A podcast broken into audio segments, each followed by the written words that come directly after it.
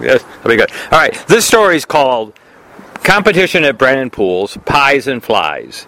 So first you have to understand what Brennan Pools is. Brennan Pools is uh, a, an aquatic facility that was built in 1956 or built for the 1956 uh, Winter uh, Olympic Trials in Detroit, and it's a fabulous pool facility. It's got two long course 50 meter pools, one for warm up, one for the actual competition, and one 55 meter pool for diving. With a 10 meter platform and it's a kind of place where it's it's a dream come true for a, a, swimmer, whether he's 10 years old or whether he's you know 20 years old, to be able to go out to Brennan pools and swim in the summer months instead of being in a 25 year 25 yard indoor pool, high school pool, that kind of thing. This is an opportunity to be outside in the sunshine, long course, 50 meter pool. It's like a dream come true, and I was I swam with a guy named Tom Sullivan, who wasn't he wouldn't coach just anybody. He had to be at a certain caliber. He had to be a little nuts because the water had to get would would leak out. About a foot of water would leak out almost every night because these were falling apart. Because this was 1971 that I swam there. And they fill it up with fire hydrant water. The water was ice cold, like 60 degrees, and you're in it for four hours in the morning and two more hours in the late afternoon and an hour uh, another hour like at between 9 and 10 at night. It was 10,000 meters a day of swimming. And there was like i say there was only about eight of us that swam in this group. And it was it was the kind of thing where we would do all kinds of things to break up in the monotony. So one of the things that they used to do was once a year we used to have a competition where the swimming coach would say, look, take those little rubber bands that you w- wore at your ankles to keep you from kicking as you moved up and down the pool, which is called pulling.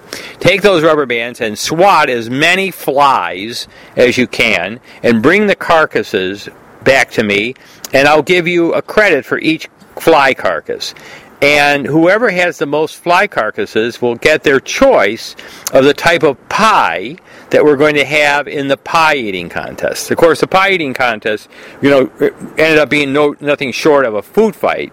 But it started off as a pie eating contest with either, you know, blueberry pie or raspberry pie or chocolate cream pie with about six inches of whipped cream on top, and he'd line up these pies on the pool deck, just at the edge of the pool, and with our hands behind our back, we would, you know, pair up and have these like one minute competitions to see how much pie we could eat. Of course, uh, sometime during that minute, he'd come by and smash your face into the pies to make it even messier, and so it was kind of like you had to watch for him to come and pick up your. It was like all kinds of tricks not to get your face smashed into the pie too much. On the other hand, it would ultimately end up in a food fight anyways. So this one time that we were having this pie fly competition, sure enough, who shows up on the pool deck but the commissioner of Parks and Recreation for the city of Detroit. And the whole reason we were out there being able to swim without having to pay the six of us or seven of us was because Sully knew the parks commissioner.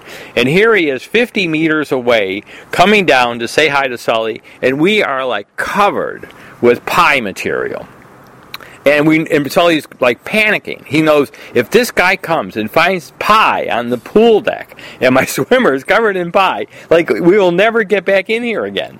So he's gonna he starts yelling, Get in the pool, get in the pool, quick, quick, get in the pool. We're going, Sully, we can't get in the pool like we're covered with pie. You know? He says, No, just get in the pool. So we get in, and now there's like blueberry, strawberry, you know, everything's like floating on the surface. And he's like, he's going, this is even worse. Now you're in the water. So he goes down to meet the commissioner, like halfway at the, like the 25 meter point.